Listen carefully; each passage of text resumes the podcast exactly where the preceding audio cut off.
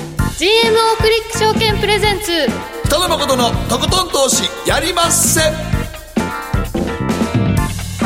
はいどうも皆さんこんばんは北野誠ですそして進行 MC の大橋ろ子ですそして番組アシスタントは早乙女里奈ちゃんですこんばんは早乙女里奈ですよろしくお願いいよろしたしくおます願いしますさあこの番組ではとことん投資にこだわって今知って得する投資のためのエッセンスをぎゅぎゅぎゅっと詰め込んでお届けしていきますがえこの番組では週替わりでマーケットの専門家やお金にまつわるえ賢者の方にゲストとしてご登場いただきますえ今日の賢者はエモリキャピタルマネジメント代表江森哲さんですこんばんはこんばんは。はいよろしくお願いしますお願いしますはいさあ今日の賢者の投資どんなテーマでお話しいただけますか賢者ですか。賢者です賢よ者ですよ多いですね。参っちゃうなこれね。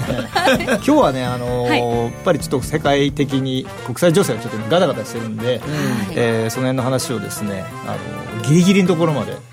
ょっと話したいなと。いギリギリ、知りうるギリギリの知情り報得るいやあの知ってるけどやっぱり話せるギリギリのところ。 えーあの一応ね。話せないこともいあるのでやーたくさんありますよ。まあ政治とか国際情勢っていうのはいろんなね裏話とかあそうそうそう陰謀論なんかもありますからねうんそうなんですよ。はい表向きの報道と実際のところどうなのかギリギリまで今日はじゃあ、はいお話しいただきたいと思い頑張ますりますご期待くださいえそしてえ番組後半知って得するマネペディアのコーナーではえファイナンシャルプランナーの野尻美恵子さんにご登場いただきます野尻さんにはより充実した投資ライフを送るための心構え分かっているようで実は分かっていなかった今知って得する投資アイディアなどをお知らせ、えーお話しいただきたいと思いますのでご期待ください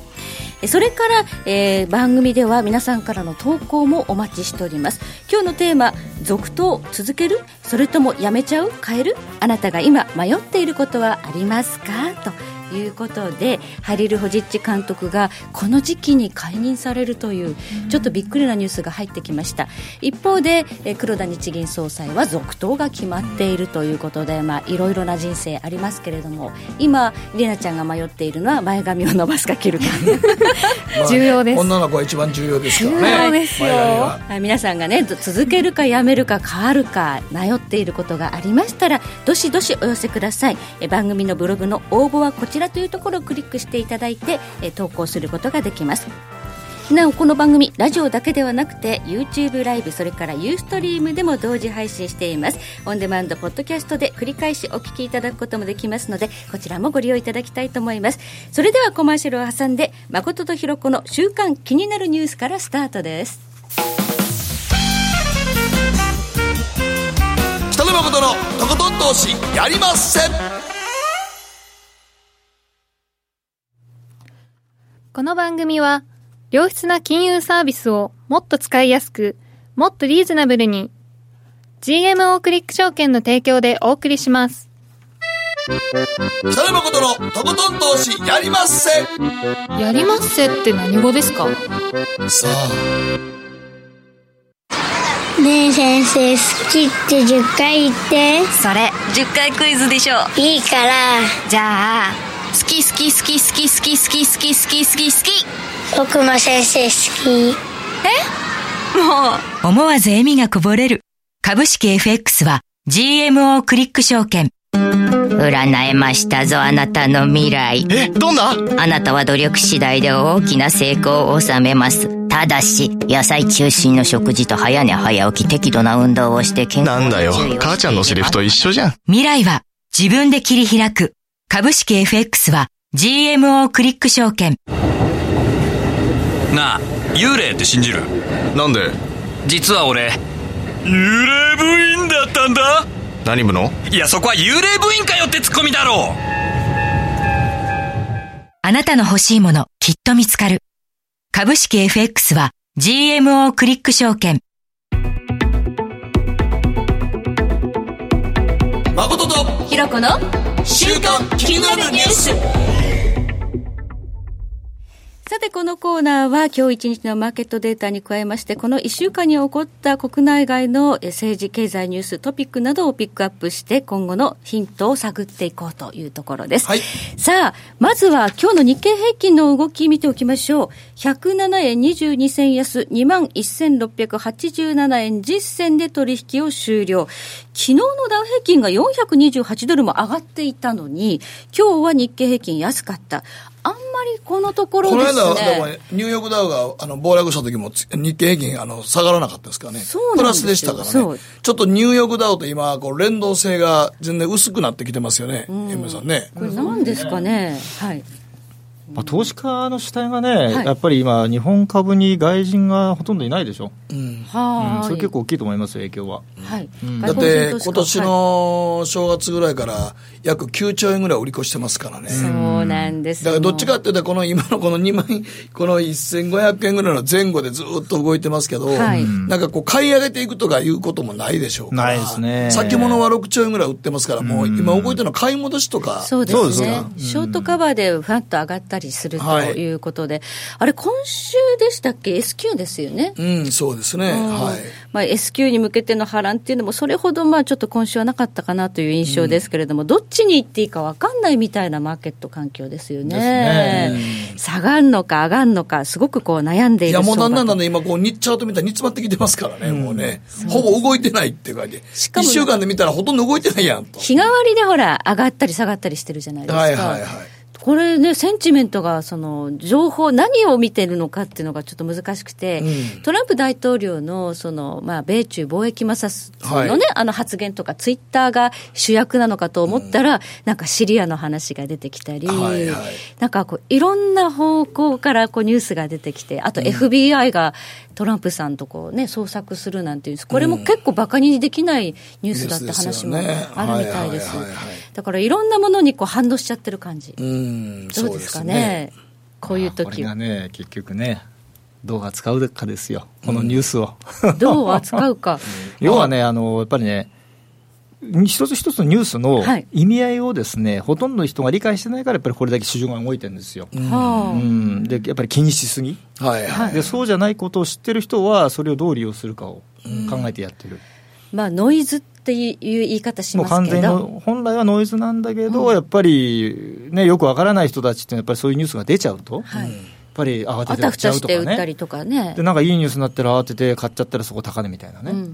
んだ結局まだやっぱりレンジだし、ん今それを結局、まあ、これもなかなか言い方が難しいんですが、まあ、こうちょっと市場を作ってる部分もね、はいちょっとあるんで、うんじゃあ本質をどういうふうに見極めていくあーか。おっしゃる通りですねここはじゃあ、あの、この後の賢人のコーナーでじっく賢り者と。のね、投資のコーナーで。はい、教えていただきたいと思います。そして為替ですが、現在106円94銭というところでドル円相場動いています。え先ほど21時30分にアメリカの3月の消費者物価指数 CPI が出たんですけれども、ちょっと悪かったようですね。0.1%低下ということで、10ヶ月ぶりマイナスという情報が入ってきています。その割にはドル円ちょっとまあ戻してはいるんですけれどもね。うんちょっとインフレ率が今年テーマになるって言われている割には、あまり伸びてこなそうですね。いやでもね、これ上がっていくと思いますよ、上がってく最終的には、最終的には、うん今年のテーマは。今年のテーマは。はいうんでインフレということにもしなっていくんだとすると、えーコモディティ、金とか原油の価格っていうのは非常に重要になってくるかと思うんですが、まず原油です、WTI 5月ものは、えー昨日2ドル9セント高の65ドル51セントということで、原油がしっかりですね。そうですね、はい、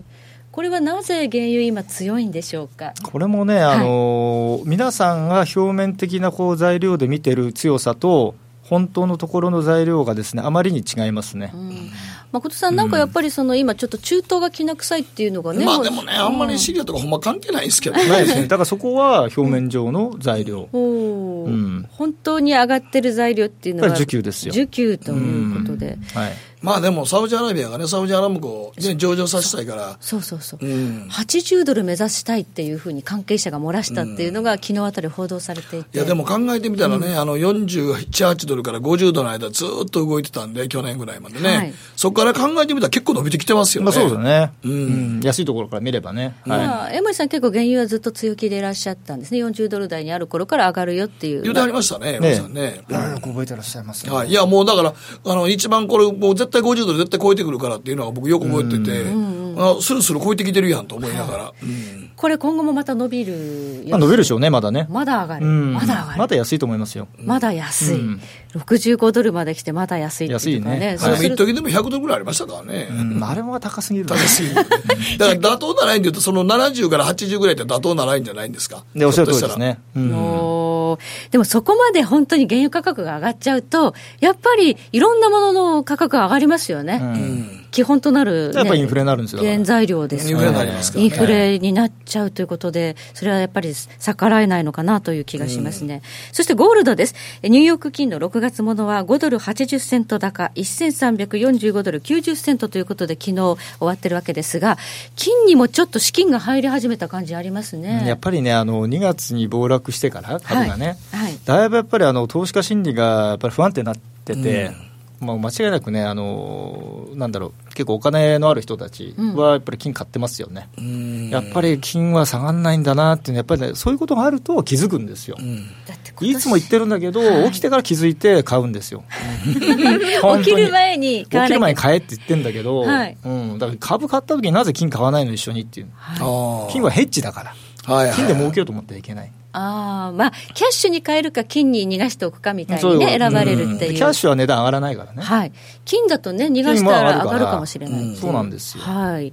まあ、かなりその今年は有事のリスクがね、北朝鮮もそうですし、シリアに関しては、トランプ大統領が24時間から48時間以内に答えを出すなんて言ってますから、そろそろ出るんですかねシリアどうするかっていう決断を、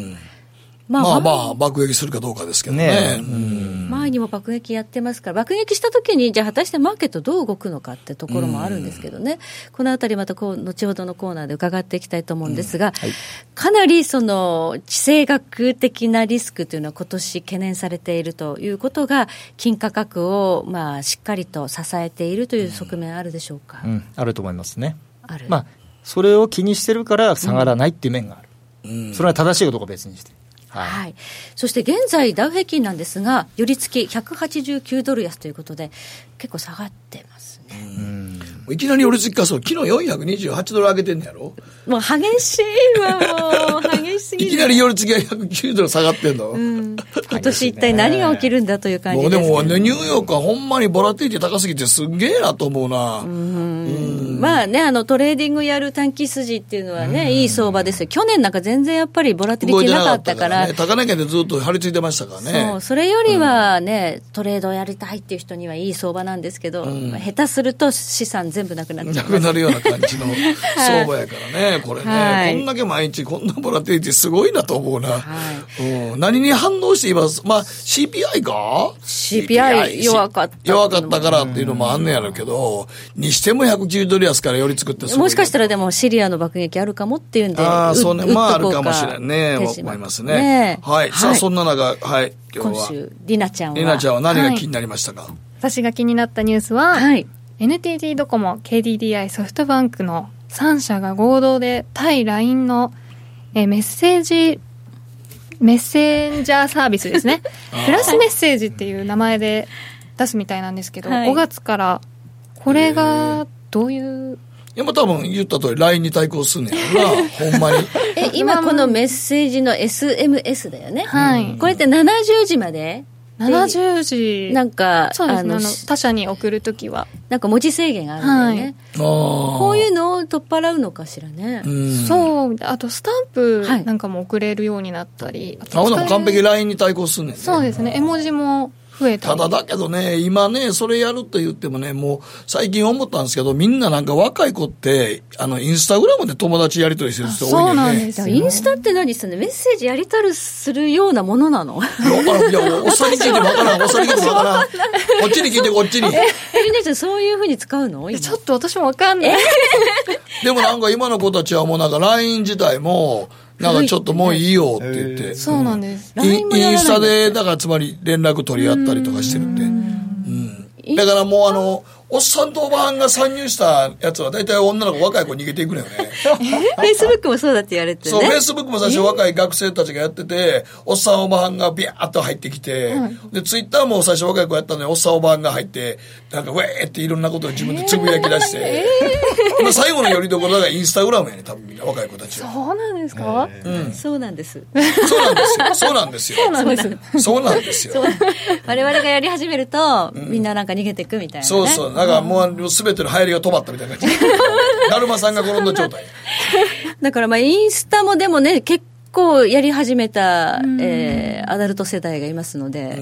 大丈夫かなっていうででも今なんかストーリーとかなんかあるんでしょなんか。そうみたいですなんかねどういう私やもつストーリーそうみたいですって。一番若いねんから。ちょっと答え待って、ちょっと待って、ちょっと待っ て。一番頼りにしてるんだから。一番、一番若い頃情報ったりしてから、そうみたいですっていうのやめてくれい。やちょっとインスタがなんか消えるんでしょストーリーって。そうそうそうそなう。んですうん。うんうんうんうん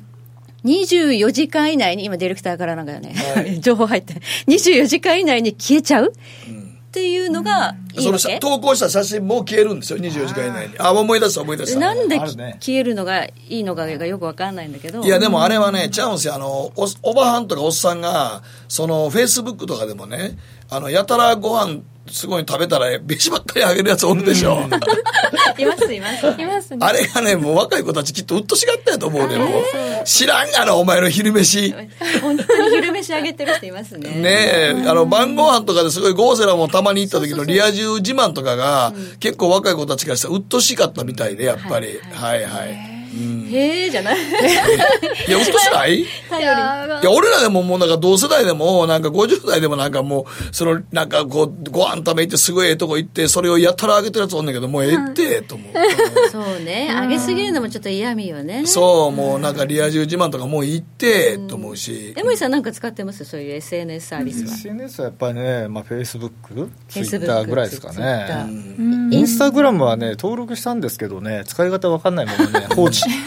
ほら、もうこれ、これでいいいいんです、いいんです。おっさんおばあがあそこに入って嫌われますよ、インスタグだラムっ て。あれ、写真じゃないですか、あれそ基うそう本ね、写真やから。そうそうそうそううんということで、だだか新らしい、。今そこにね、なんかそのドコモとかが、こう連合組んで LINE に対抗しよう言ってるけど、もう LINE 自体も若い子たちがだんだんしなくなってるとこあるから、ねあんまりあれやね、おっさんおばあがスタンプ押しまくんのも嫌われるらしい で。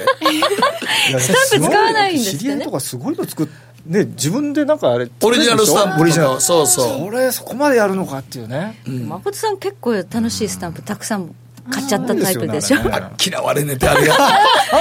構あ持っれてるよね。がめっちゃ嫌われんねって、スタンプがもうなんか誠ってかハンコついたスタンプいっぱい持ってるけど。持ってる持ってるよね。あいや、あかん、あれ嫌われるらしいよ。なんかもう、なんやおっさんがもうこんな可愛いスタンプ連発しやがってて、むちゃくちゃ嫌われるらしいよ。ほんまに。うんなんかわかる気がするだからそう私もちょっと使うの控えようかなと思ったそういや最近の子たちだって了解も量で済ませるっていうか「りひどいの、ひどい人ね、リとかね、リ、リ、りリ」じゃわ最初リって何ですか量じゃないんだもう「り」なんだリ、リ、リ、リのと、リのそれもね、リ後ろのにね、、リのスタンプ、うんそうそう、リのスタンプありますからリっつって、なんでこれって思って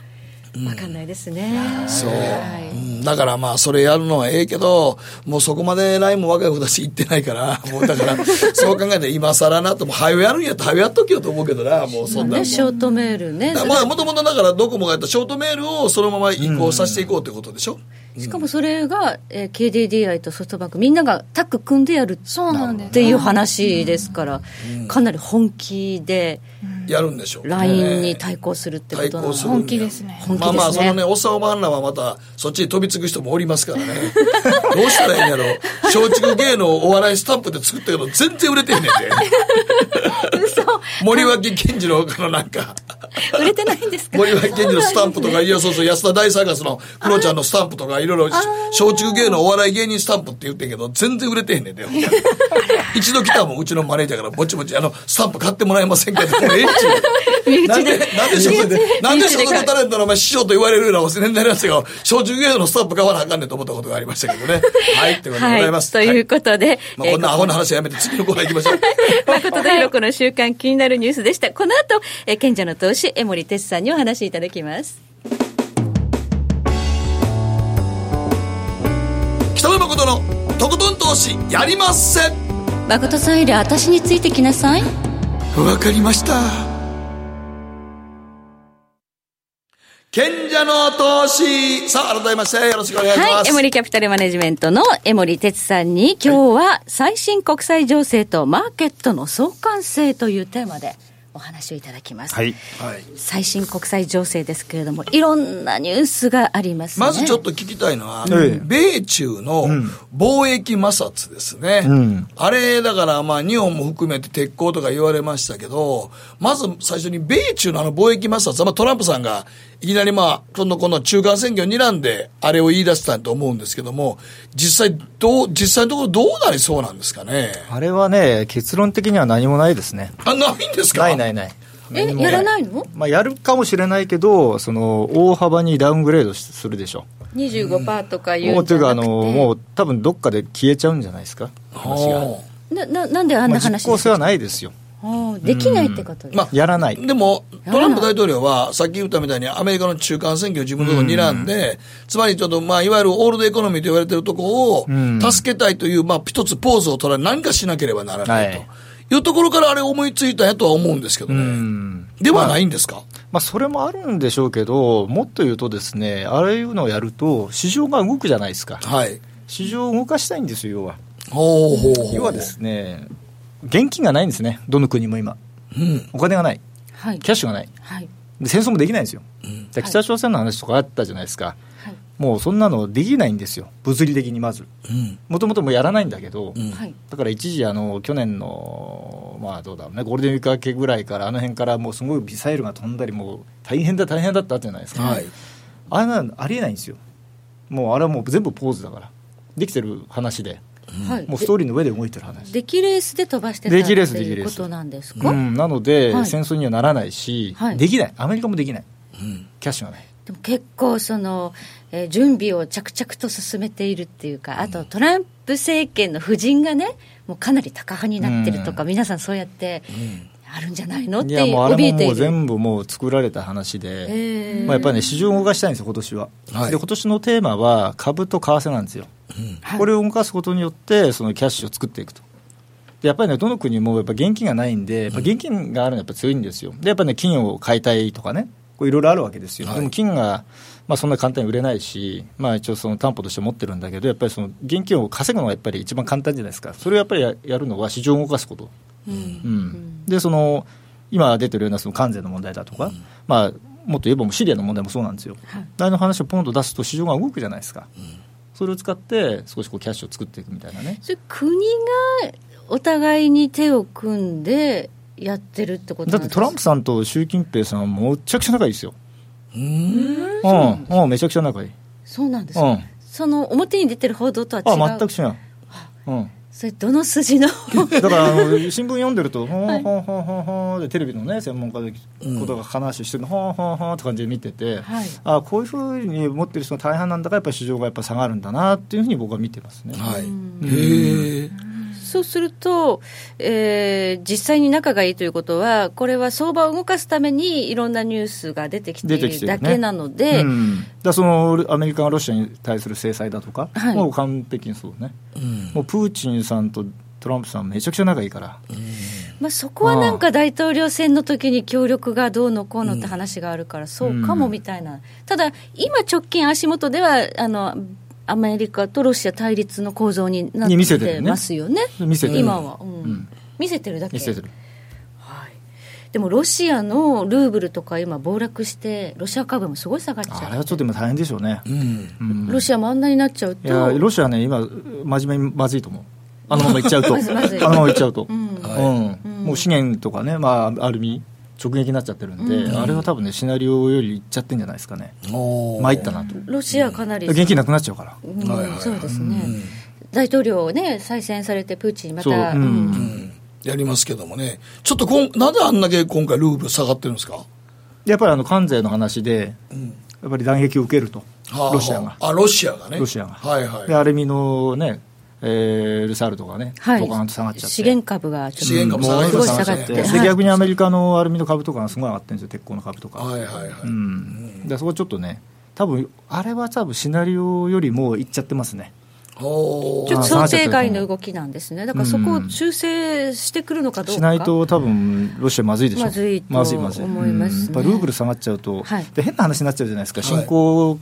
通貨がね新興通貨が一緒に下がるとかね、はいでそうなっちゃうと思思いがけないまあ、シナリオから外ルーブルれちゃうかがら下がるってことは、新興国の通貨も同時に下がっていき可能ます性かはら、あね、るんで、はいそこはだからシナリオに入ってないはずなんでね、だから悪いドル高になっちゃうっていうね、そうですね、なんか前のね、あのロシア危機っていうのをちょっと思い出してしまいますね、なっちゃうんだね98年、そこからもあうりマまーしケたねット、ガラガラ崩れたことが崩れましたねあそこトリガーになってねはいそうです、そはいはういはいです、そうです、それもちょっとね、気になる動きですが、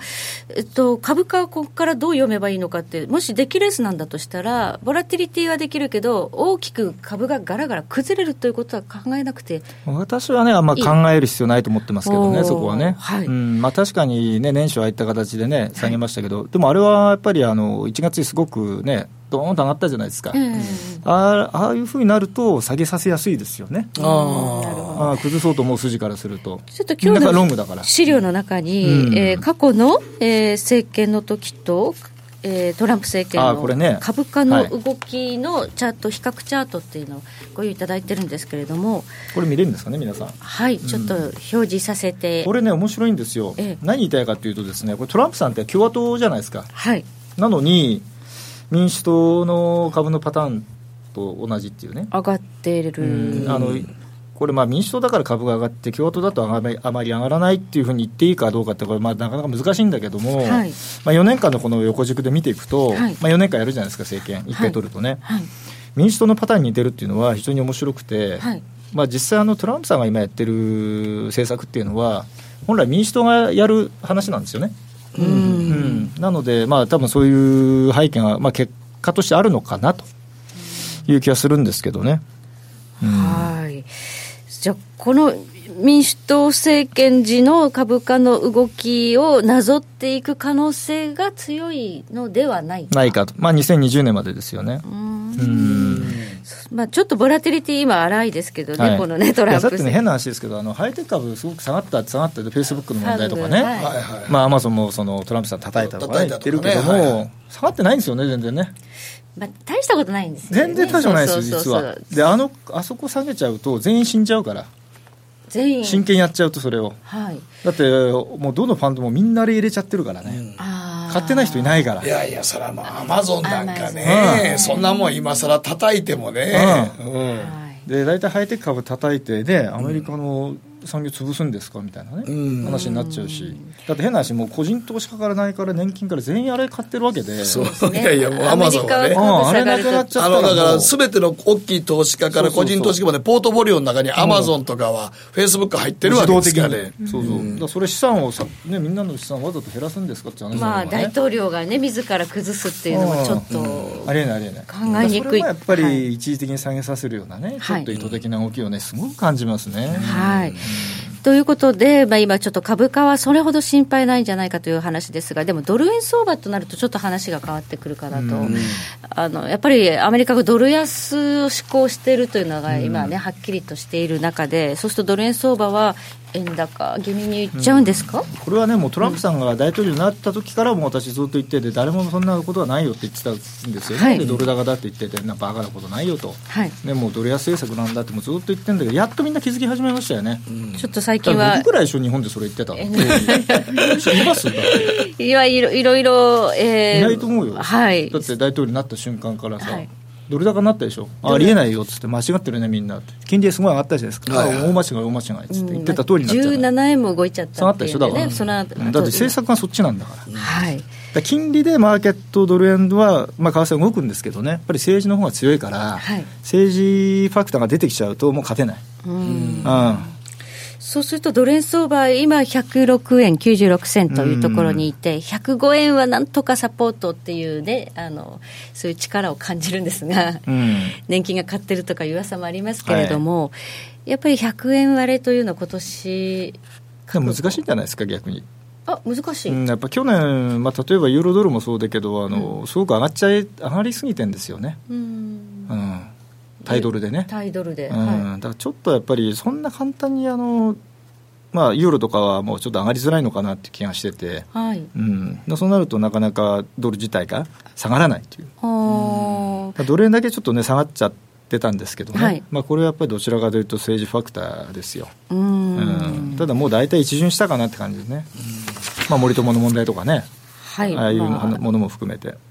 で理論的には多分ね113円ぐらいなんですよ、ドル円あ、理論値は。じゃあちょっとそれに比べると結構離れてるだいぶ円結構離れ高てにる円なっちゃ高ってですね円高です、はいうんはいだから修正はどこかで入るでしょただね115を115を超えるとかいうのはちょっともう相当難しいと思うこれは多分アメリカが許してくれない、はいうんじゃあ115は超えないけれども100等円絡みで今年110円111円111円ここまでいったらラッキーかなぐらいじゃないですかで、まあ、100円割るということもちょっと考えにくい、まあ、むしろそっちの方が考えにくいと思います今年あはーもうだいぶ下がったから、うんだいぶ下がったと思いますねいうことですかはい、まあでも105円割らなかったら日本のまあ産業にはそんな大打撃ないですからね。まあねただあの日銀のねあの企業の想定為替レート109円66だったので、はいねちょっとそのいや106円とかでちょっと膠着してるとちょえ ちょっとでもねあの予算はちょっと甘いね109円はちょっと甘いなと思うそうな。ねどどんぐらいせめて107円とかねねえ108 100, 円とか100ねね、その辺で、まあ、鉄板の105円だけは置いといてという形じゃないとね、109円はちょっとな、甘いと思うな。思いますよね。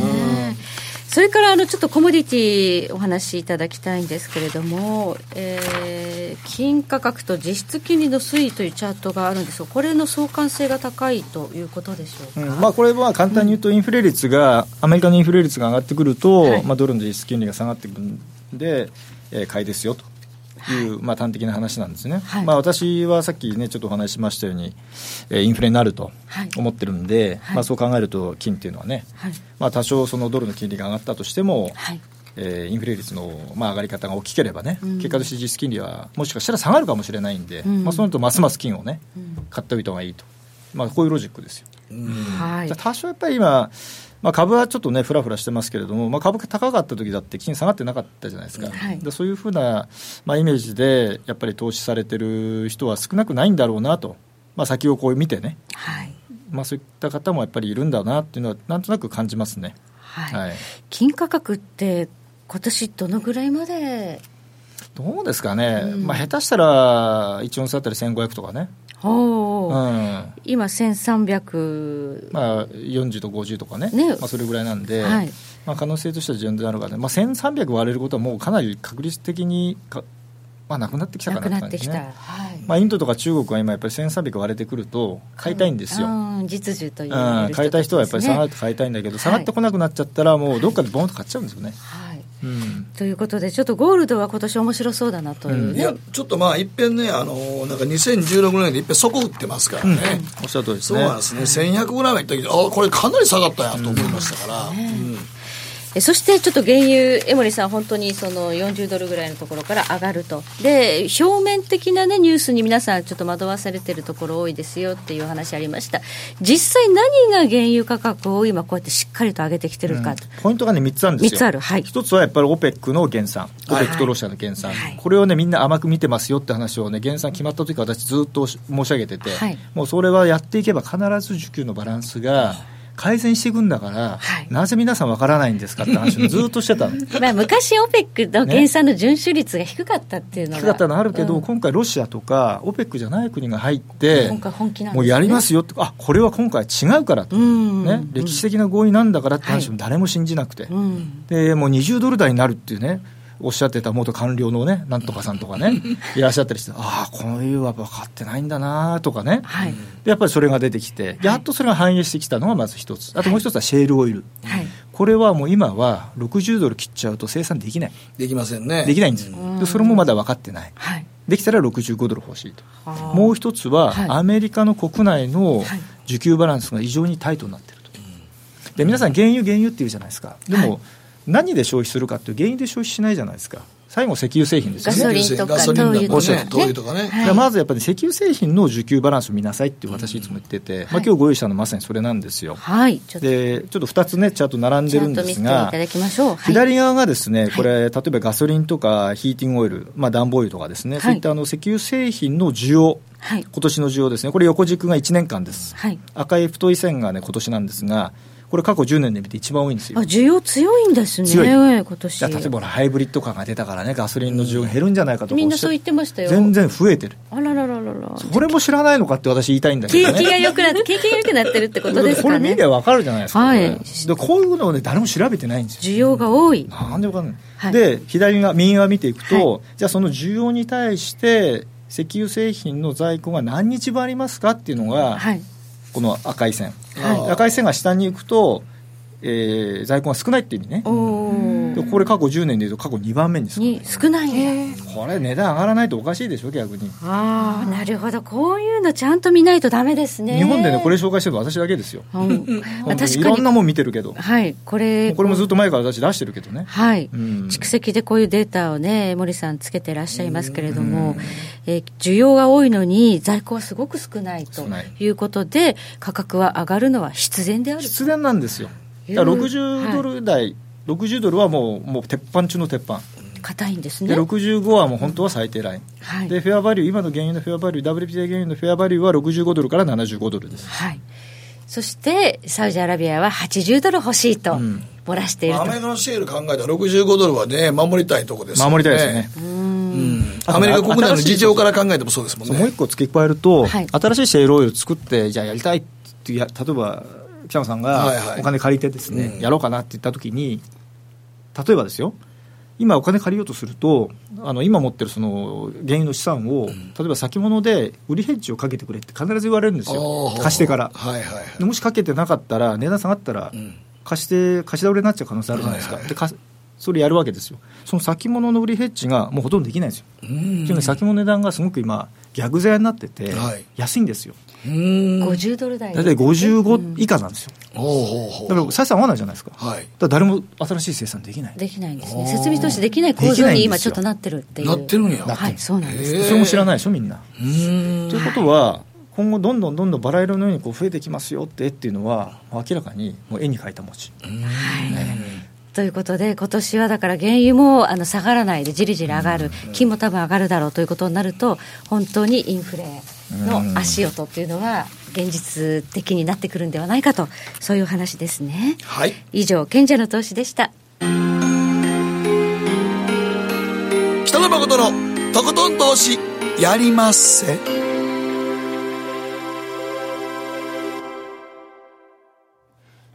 GMO クリック証券はおかげさまでファイナンスマグネイト社2012年から2017年の調査において FX 取引高が6年連続で世界第1位を獲得 FX ネオは50万口座を突破しました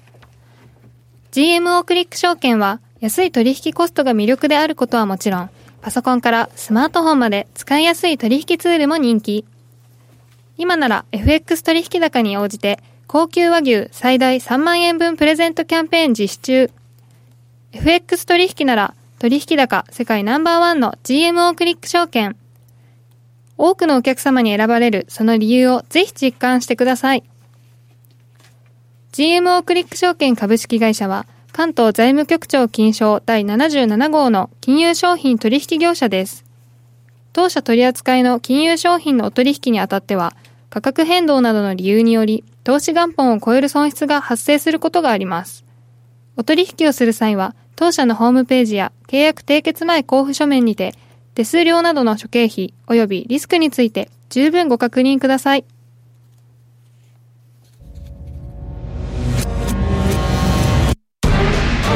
北野誠のとことん投資やりまっせ。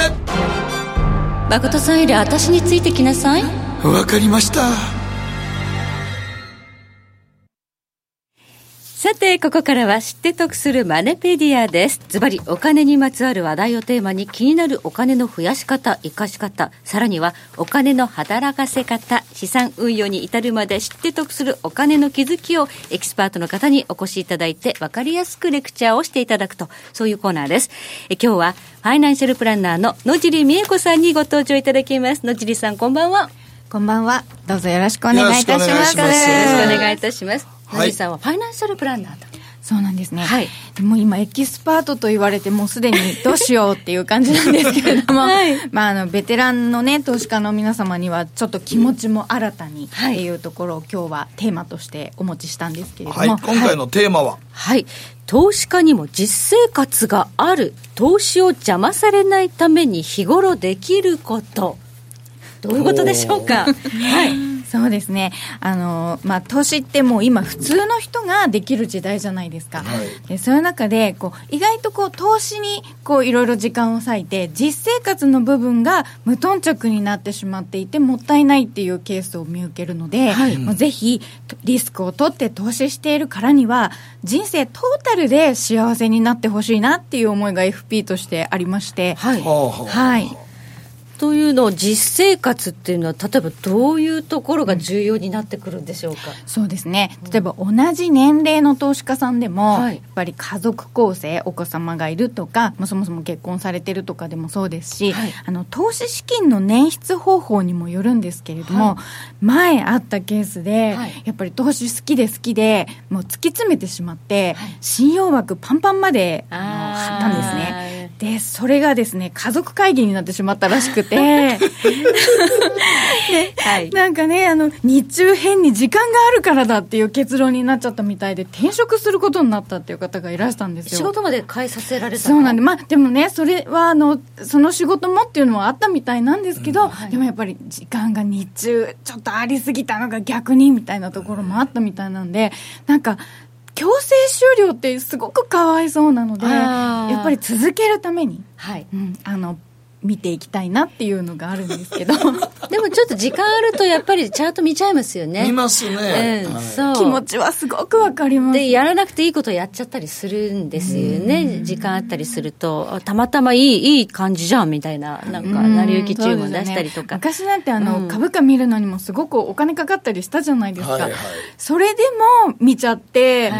ちょっと上がってるだけであれ手数料のが高かったみたいなこともありましたけど、でもそういう積み重ねがある中でのね、はい投資スキルだと思うので続けるためにも、はいそういう家族構成だったり、はいあと住宅ローンですよね、こういうローンってどうしても必ず出さなきゃいけないから、投資がどういう成績になっていようと必ず出る支出なんで、はいやっぱりそこが重いと投資に向けられる額っていうのも少しセーブしておかないと回らないっていうことになりかねないんですよちょねっ。とローンがどのぐらいあるかもうそこまあ、子ね、供がいる以外も大きな、そうですよね要因ですからね、投資する時のスタイルとして。どういうあの教育方針かっていうのでもかかり方全然変わってきますし、はいやっぱり何を優先するかっていうところですよね。はい。だから自分のこう、その資産の中で、どれだけそのリスクを取って投資していいもの、いい。そうですね。部なん分なかの永か遠の課題みたいなところはありますし、人生、一人の人生の中でも、今はこのサイズとかね、あの、住宅ローンパンパンな時には、少し弱めに、あの、しておこうとか、あえて、そういうこともあるのかなと、あと投資って増やせるじゃないですか。はいはいだから増やしたお金で挑戦するとか、っていうような発想もあるのかなと思いますけれども、ともかく、はい固定費をか把握しておくっていうことが大事だと思います。自分が今どれぐらいのローンを背負ってるとか、そう次ですね々最低限これぐらいのお金は出ていきますよというのを自分で把握しとかないとね。はい、そうなんで、おっしゃる通りです。あの、面談とかしていると、すごく、まあ、ハマってる趣味がある方が、びっくりするぐらいな額を毎月使ってたりして、でも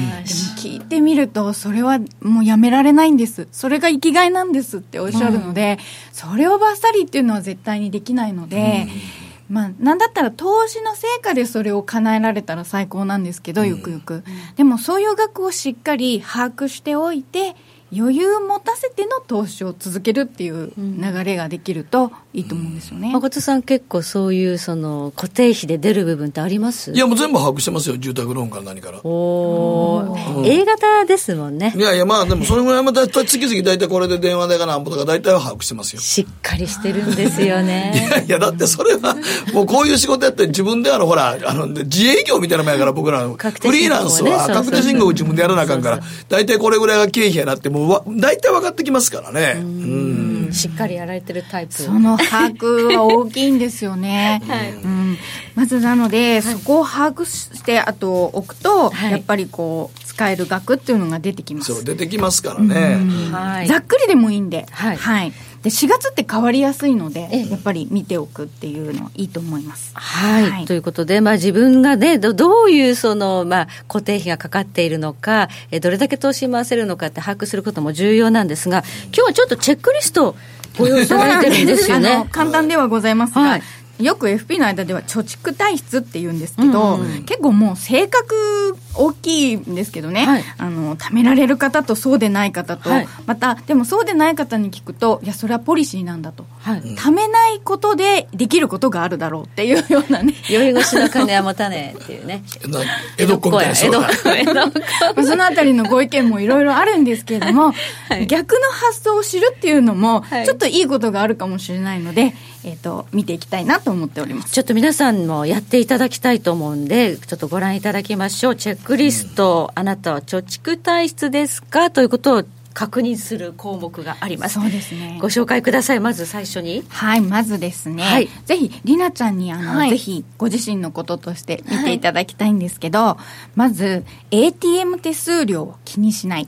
どうですかうーん気にします気にしますおー気にしますねこれはメインバンクまでちゃんと歩いていきますか行きます時間帯もあ時間帯守りもまうバッチリす把握しあてそうなんですよあの他校時間外っていうのが一番最悪なそうなんのでですよ結構悔しい思いしたことありあます悔しいと思う感覚が大事ですあ本当ですかはい、おーあラッキー下ろせたって思っちゃう人とあー悔しいって思え る人とそこが違うのでタコタコ時間が最悪やね最悪なんですね、最こ悪れで。この、今の金、低金利のご時世、本当最悪です。はい。はい。ここはね、みんなや、私も気にするの気に、でするあー孫さんも気にするんで、ここはみんな。めちゃくちゃ気にするここはみんな。めちゃくちゃ気にする。これが一一番馬鹿げた金やと思うそうなんですよ。金の中で、なんか一番馬鹿げた、なんやねん。自分の金を下ろすのになぜ金を使ってるんだと思そうそうう。そう、それおっ私しゃるも通思う。りなんですよ、前豚肉を安く男の子子なんですけど、近所のスーパーで安い特売日に買って冷凍しとくっていう子がいたんですよ、はいなのにこの時間外手数料払ってるんですよいやそれわからんわ。時間外手数料で安い豚肉買えますからね。そうなんですよそうですよね豚肉作れないですよねっそうよねて言っておきなまるしほたど。はい。そして、続いて、えー家に自分が買ったビニール傘が3本以上あるこれは僕は仕方ないですね。チェックですね。い行く先々で雨降られた時はもうしょうがないです。諦めます。はい。買わざるを得ない。しかも折りたたみ持ってれば済む話なんで。折りたたみが大嫌いなんですよ。カバンの中にあの折りたたみの傘入れるっていう発想がないです、僕は。ごめんなさい。これだけはもうちょっとすいません が。じゃあもポうリシーですみんな家の玄関にはビニール傘三昧 で。その嫁はんにもいい加減してくれへんかな。なんだ、傘付き傘 付き傘好き 傘付きは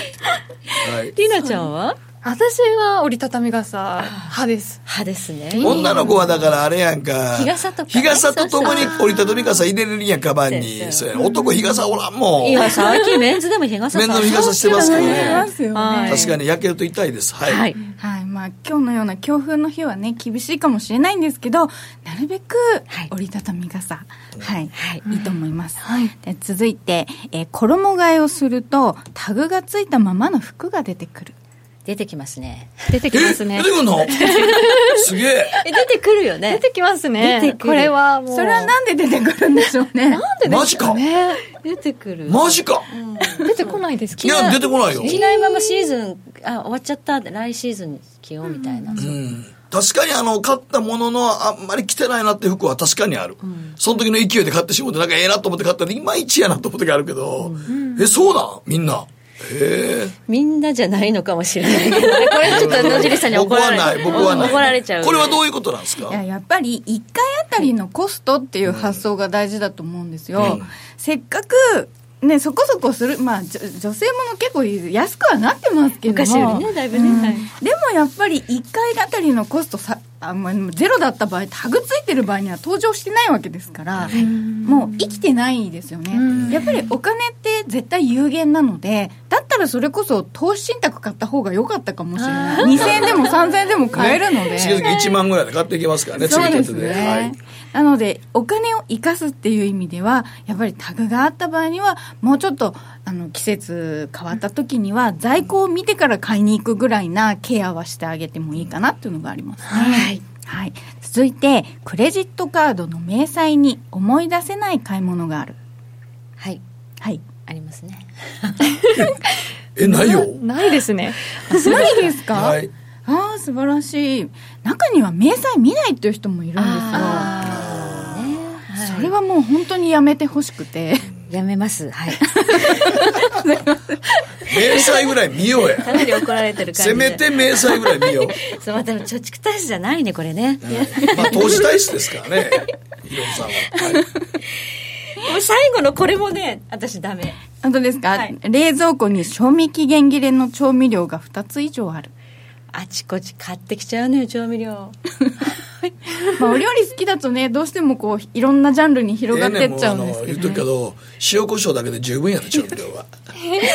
あと醤油とソースさえあれば大丈夫やなんかほら出張行ったりすると地方にこう変わった調味料あるじゃないそういうの買ってしまうのねちょあの料理って下手なやつほどよく調味料買うのよね 皆さんどうですかいや、私、これは、二つ以上はないですね。あそうですかないです、ね。賞味期限切れやもんね、うんそうなんです。きっちり使う感いじらんでいらんで買ったらあかんで あのいらんで何円わからんけど塩コショウだけで十分味付け十分に醤油垂らしてやるのに申し 訳ございまなせんんでお前は XO じゃんそこに混ぜてみたとか申し訳ございません足していくとどんどんまずなるぞというやつそうなんですよねはいでこれまとめるとどういうことが、はいやっぱりその1回あたりのコストってところが共通しますけど、ええお金有限なので大事に使いましょうとで今、あのー100円からでも投資ってできるじゃないですか極論すれば、はいなのでよくお金がないから投資できないなんていう人があー周りに、そうですねうんベテランさんの周りにいらっしゃるかと思うんですけど、うんはいやっぱ投資って人生でこうできるなんか与えられたチャンスみたいなところがあると思うので、はいあのそういう意味でも、はいこんなのに使ってるんだったら投資始められますよっていうようなところをねナビゲートしてあげられたらすごくいいんじゃないかなと思います。はい、はい野尻さんには今後もご出演いただきまして知って得するいろいろなお金の気づきを教えていただきたいと思いますのでよろしくお願いいたしますここまで知って得するマネペディアでした北野誠のとことん投資やりまっせやりますせって何語ですかさあねえ先生好きって10回言ってそれ10回クイズでしょいいからじゃあ好き好き好き好き好き好き好き好き好き好き僕も先生好き思わず笑みがこぼれる株式 FX は GMO クリック証券あらっしゃいご注文どうぞうーんと大盛りラーメンにトッピングでチャーシューコーンメンマ海苔それに味玉白髪ネギであバターとワカメも全部のせ一丁シンプルにわかりやすく株式 FX は GMO クリック証券なあ幽霊って信じるなんで実は俺幽霊部員だったんだ何部のいやそこは幽霊部員かよってツッコミだろあなたの欲しいものきっと見つかる株式 FX は GMO クリック証券さて、ここからは皆さんからいただいた投稿を紹介していきます。今日のテーマ、え続投、続ける、それともやめちゃう、変える、あなたが今迷っていることは何ですかまずは誠さんからご紹介ください。はいということでみーぱさんからですやめようか続けようか小学校5年の息子がダジャレを学校や家庭で披露するのですが、はい完成度が低く周りから寒いと言われているの で手本を見せなくてはと思い夕食の時妻が「イワシのフライおかわりあるけど欲しい人といえばいいイワシは?」とかえ、 いやイワシのフライのおかわりあるけど欲しい人といえばいいわしははいはい二度言わな二度言わなあかん時って大体終わってますからねそうですねこれね、はい、欲しいな、それ。テレビで大谷選手が映れば大谷は日本ハムに「おったにーと」と言ってみるんですが、えー笑ってくれる息子に対して中学生の娘は「お父さんでちょいちょいくだらんダジャレぶっこんでくるよね」と批判されます、えー娘に嫌われるぐらいなら親父ギャグのダジャレそろそろやめようかなと思いますということですけどね、はい親父ギャグとかされますかうんやっぱりねあの場所考えないと、ね、場所考えないと TP をね TP を大事あれ考えないとねまあまあでも50を超えると親父が自然に出てきますけどね皆さんね結構ね自然にそうそうあのなんかお笑い芸人でも50を超えるとなんかなんでダジャレ言うのかなと思う時ありますけど 言いたくなるんですかあなねんか止めれない自分がおるみたいですけどね誠さんでもあんまりダジャレは言わないです言よねわないですねきあの娘にも嫌われたりします からねはいじゃありなちゃんお願いします、えーこちらラジオネームこうちゃんさんからで、えーやはりタバコですね最近は喫煙者がどんどん減り飲み会でもタバコを吸う人が全体の1割もいません一応周りに気を使っていつも隅の方でタバコを吸っていますがこのままタバコを吸うのを続けてもどんどん片身の狭い思いをするだけですじゃあアイコスに変える多少は自動喫煙も抑えられる周りにあまり迷惑をかけなくて済むのかなでも匂いが嫌いですというかやはりやめるのが一番かな体のことも考えて続投続けるそれとも変えるやめちゃういつも悩んでますアイコスに変えたらええね僕変えましたけどね完全にあ今アイコスなんですか僕アイコスですアイコスの方がね絶対本数吸えないですよあれ充電がどうのこう充の電あの一回あの連続が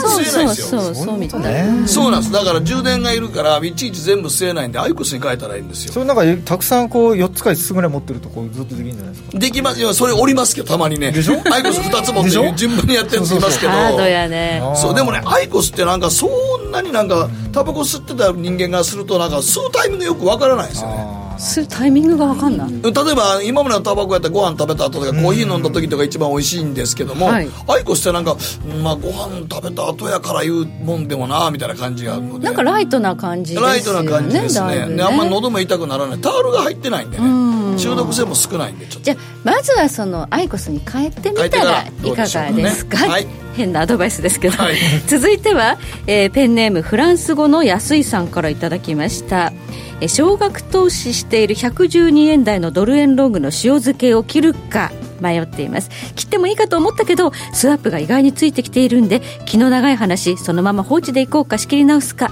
アメリカの金利マイナス金利の見直しまで、えーそのままかなということですが112円いかがですか江森さんまあスワップつくんだと持っといたらいいんじゃないですかねもっといずてもーっと粘って粘ってね、いずれ円安になることもある、まあ110111ぐらいまでいけばね、はいその105円割れるかっていうところから比べればね、はいもう大変な回復じゃないですかはい、うんじゃあまだちょっと粘って粘った方がいいでしょうね100等円超えのところでやめてもいいかなと、うんスワップつきますんでね今今ね、そうそそううアメリカの金利本当上がってきましたからね、いいと思いますよということで今日は3通ご紹介しました時計の針は11時26分を回っています北野誠のとことん投資やりませんこの番組は良質な金融サービスをもっと使いやすくもっとリーズナブルに GMO クリック証券の提供でお送りしましたさあそれでは、えー今週来週の主なスケジュールと注目ポイントですがはい今夜あれですよ誠さんが嫌いな議事録出ますよあー出た議事録や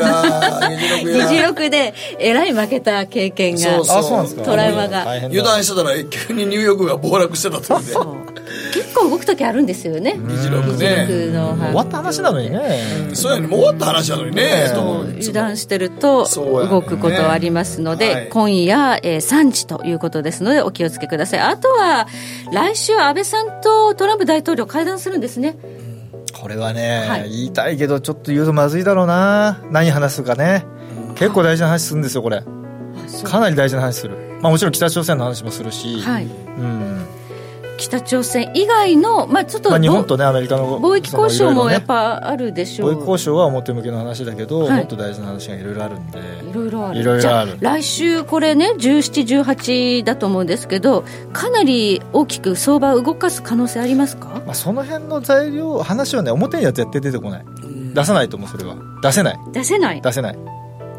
だからそれ自体が材料になることは多分ないただやっぱりいい話をこう表向きに出すんじゃないかなっていうね